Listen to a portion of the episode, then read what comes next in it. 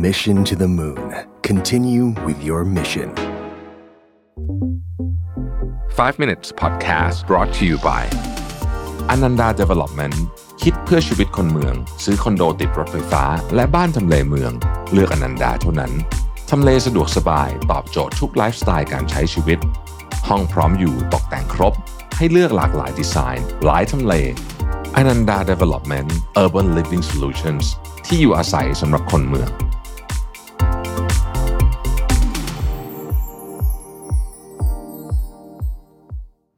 สวัสดีครับ 5 minutes นะครับ คุณอยู่กับรวิทยานุสาหะครับ วันนี้จะมาชวนคุยเรื่อง long distance relationship อ่านะครับ คือต้องบอกอย่างนี้ก่อน long distance relationship เนี่ยยุคนี้กับยุคผมเนี่ยก็มีการตั้งคำถามว่า เอ๊ะ มันต่างกันหรือเปล่านะครับ long distance relationship เนี่ยก็อาอยู่กันคนละจังหวัด ก็นับได้ประมาณหนึ่งนะครับ แต่ว่าอยู่กันคนละประเทศเนี่ยมันก็จะยิ่งยากเข้าไปใหญ่ เพราะว่าอยู่กันคนละจังหวัดเนี่ยอย่างน้อยไทม์โซนก็ยังไทม์โซนเดียวกันใช่ไหมแล้วก็อ่าก็ยังมามาหากันง่ายหน่อยนะครับ ถ้าอยู่คนละประเทศก็จะยากขึ้นไปอีกคำถามก็คือว่าเอิ่มในยุคก่อนที่การติดต่อสื่อสารมันมันยากกว่านี้ กับยุคนี้ที่เรามีอินเทอร์เน็ตเรียกว่าติดต่อได้ตลอดเวลาเนี่ยนะครับ มันมันต่างกันไหม นะฮะแล้วแล้วอะไรที่ทำให้ long distance relationship เนี่ยถึงมีประเด็นที่น่าจะพูดถึงนะครับ อันนี้พูดถึงรวมถึงว่าเจอกันออนไลน์แล้วไม่ไม่ไม่สามารถมาเจอกันในชีวิตจริงได้ด้วยนะฮะ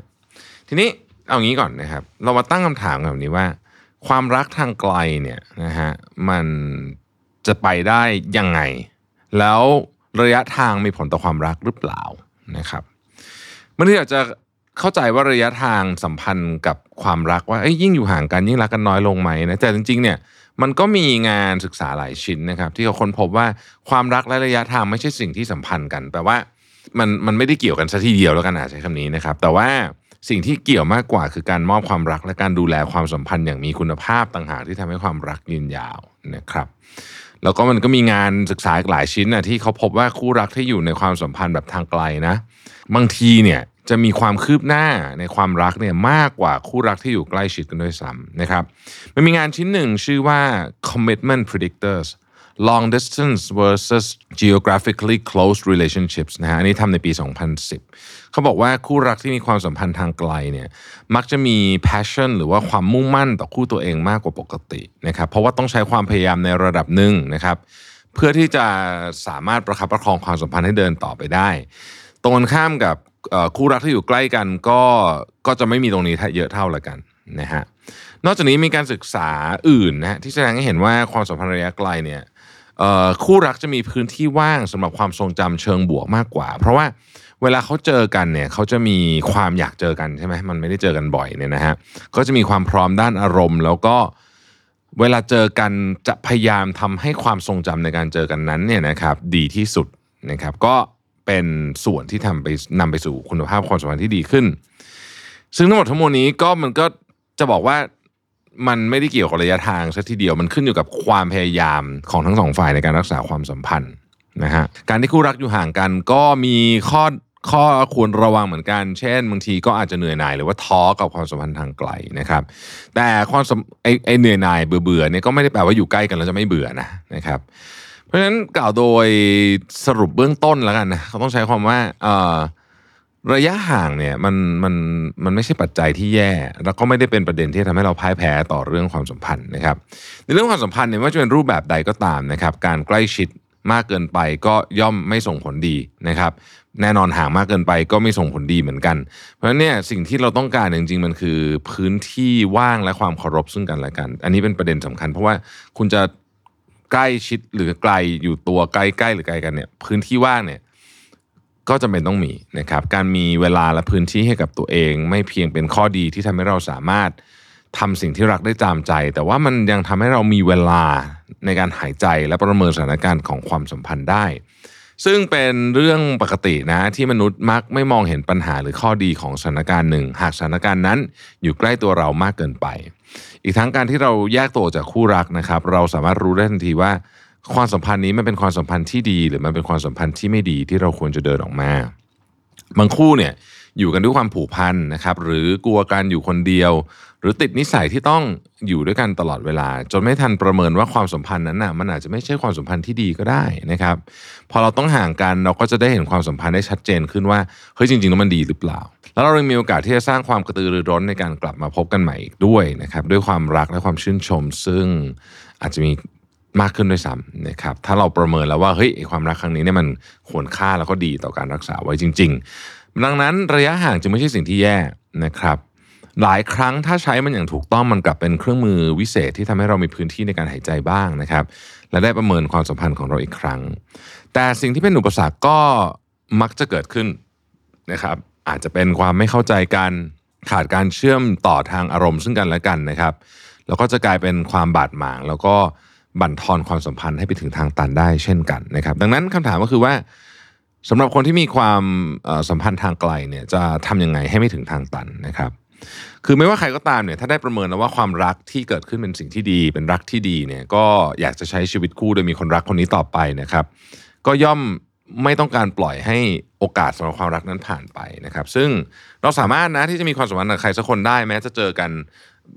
ปีละไม่กี่ครั้งหรือว่าเดือนละไม่กี่ครั้งก็ตามนะครับ สิ่งสำคัญที่จะทำให้ความสัมพันธ์ทางไกลทำงานได้อย่างมีประสิทธิภาพเนี่ยก็คือการทำให้เราและคนที่เรารักรู้สึกผูกพันกันแม้ไม่ได้อยู่ด้วยกัน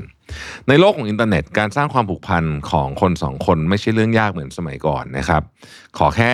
มีความถี่ในการติดต่อกัน ก็จะช่วยความสัมพันธ์ราบรื่นในระดับหนึ่ง และมีความหวานไม่แพ้กับคู่รักที่อยู่ด้วยกันด้วยซ้ำถ้าเรารู้สึกผูกพันกับ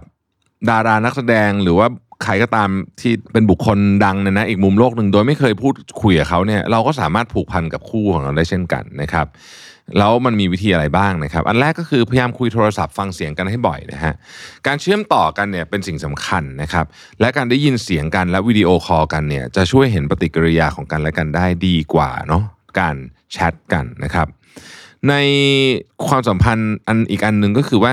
มันจะมีการเช็คอิน นะฮะความสัมพันธ์ระยะไกลเนี่ยช่วงเวลาของการเช็คอินเป็นเรื่องสำคัญนะครับเขาบอกว่าคนเราเนี่ยมักจะมีช่วงเวลาที่เหงาเหงาเนี่ยมากที่สุดอยู่ 2 ช่วงก็คือเช้ากับกลางคืน ดังนั้นถ้ามีโอกาสได้คุยกันใน 2 ช่วงเวลานี้นะครับ ก็จะช่วยให้รู้สึกว่าเป็นส่วนหนึ่งของกันและกันได้ แม้ว่าเราจะไม่ได้อยู่ด้วยกันก็ตามนะครับ ข้อที่ 3 แน่นอนฮะเราต้องพยายามเจอหน้ากันเมื่อมีโอกาสนะครับระยะทางอาจจะเป็นอุปสรรคต่อการเจอกันในบางคู่ แต่สิ่งสำคัญก็คือก็ต้องพยายาม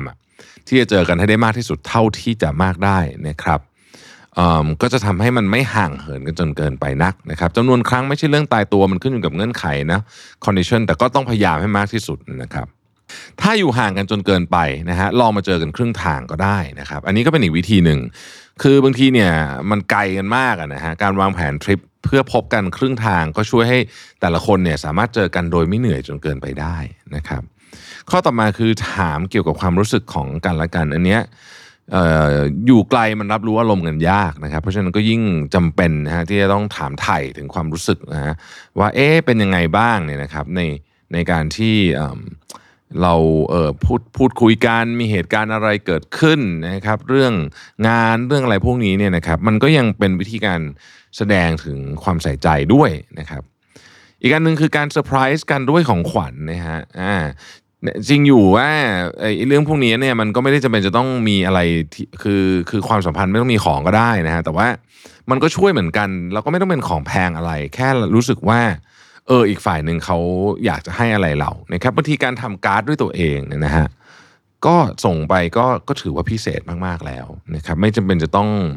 เป็นอะไรที่หรูหราอลังการหรืออะไรทำนองนี้หรือบางคนเนี่ยก็คือจริงมันมีเยอะนะฮะเช่นบางคนก็อาจจะอะสมมุติว่าคุณอยู่ต่างประเทศใช่ไหมอยากจะส่งการ์ดมาให้แฟนที่เมืองไทยอะไรเงี้ยนะฮะแทนที่ไปซื้อการ์ดก็คุณก็ดอกไม้ซึ่งเป็นดอกไม้แบบท้องถิ่นของของที่นั่นน่ะซึ่งมันไม่มีที่เมืองไทยอย่างเงี้ยนะฮะ แล้วก็ทับดอกไม้แห้งมา แล้วก็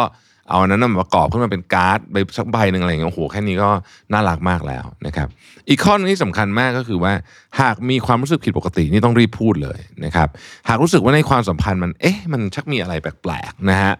มันต้องรีบคุยกันต้องรีบเคลียร์กัน ต้องรีบพูดแล้วก็ต้องเปิดใจด้วยนะครับมันมีคำพูดคำหนึ่งที่เกี่ยวกับความสัมพันธ์นะกับระยะทางอะเขาบอกว่า distance It's just a test to see how far love can travel นะหรือว่าระยะทางไหนที่ห่างกันมันก็เป็นแค่บททดสอบแหละ ที่จะทำให้เรารู้ว่าความรักของเราเนี่ยจะออกเดินทางไปได้ไกลแค่ไหนนะครับผมว่ามันเป็นคำพูดที่น่ารักดีนะครับดังนั้นความสัมพันธ์ทางไกลไม่ใช่เรื่องแย่เสมอไปนะครับเราก็มีคนเยอะแยะเลยนะครับที่สามารถรักษาความสัมพันธ์แบบ long distance ไว้สำหรับใครที่อยู่ในความสัมพันธ์แบบนี้นะครับ ก็ เพียงแค่ต้องทำความเข้าใจเกี่ยวกับคอนเซปต์ของความรักประเภทนี้ เข้าใจธรรมชาติของเราของคนรักของเราด้วยนะครับผูกพันเชื่อมต่อกันอยู่เสมอ ไม่ลังเลที่จะพูดเมื่อเกิดปัญหา แล้วก็พยายามทำความเข้าใจกันพูดตรงไปตรงมา เวลามีมีมีมีเรื่องอะไรที่อาจจะบาดหมางหรือเข้าใจผิดกันนะครับ ขอบคุณที่ติดตาม 5 minutes นะครับ เราพบกันใหม่พรุ่งนี้ สวัสดีครับ Mission to the Moon. Continue with your mission. 5 minutes podcast presented by Ananda Development คิดเพื่อชีวิตคนเมือง ซื้อคอนโดติดรถไฟฟ้า และบ้านทำเลเมือง เลือกอนันดาเท่านั้น ทำเลสะดวกสบาย ตอบโจทย์ทุกไลฟ์สไตล์การใช้ชีวิต ห้องพร้อมอยู่ตกแต่งครบ ให้เลือกหลากหลายดีไซน์ หลายทำเลอนันดา Development Urban Living Solutions ที่อยู่อาศัยสำหรับคนเมือง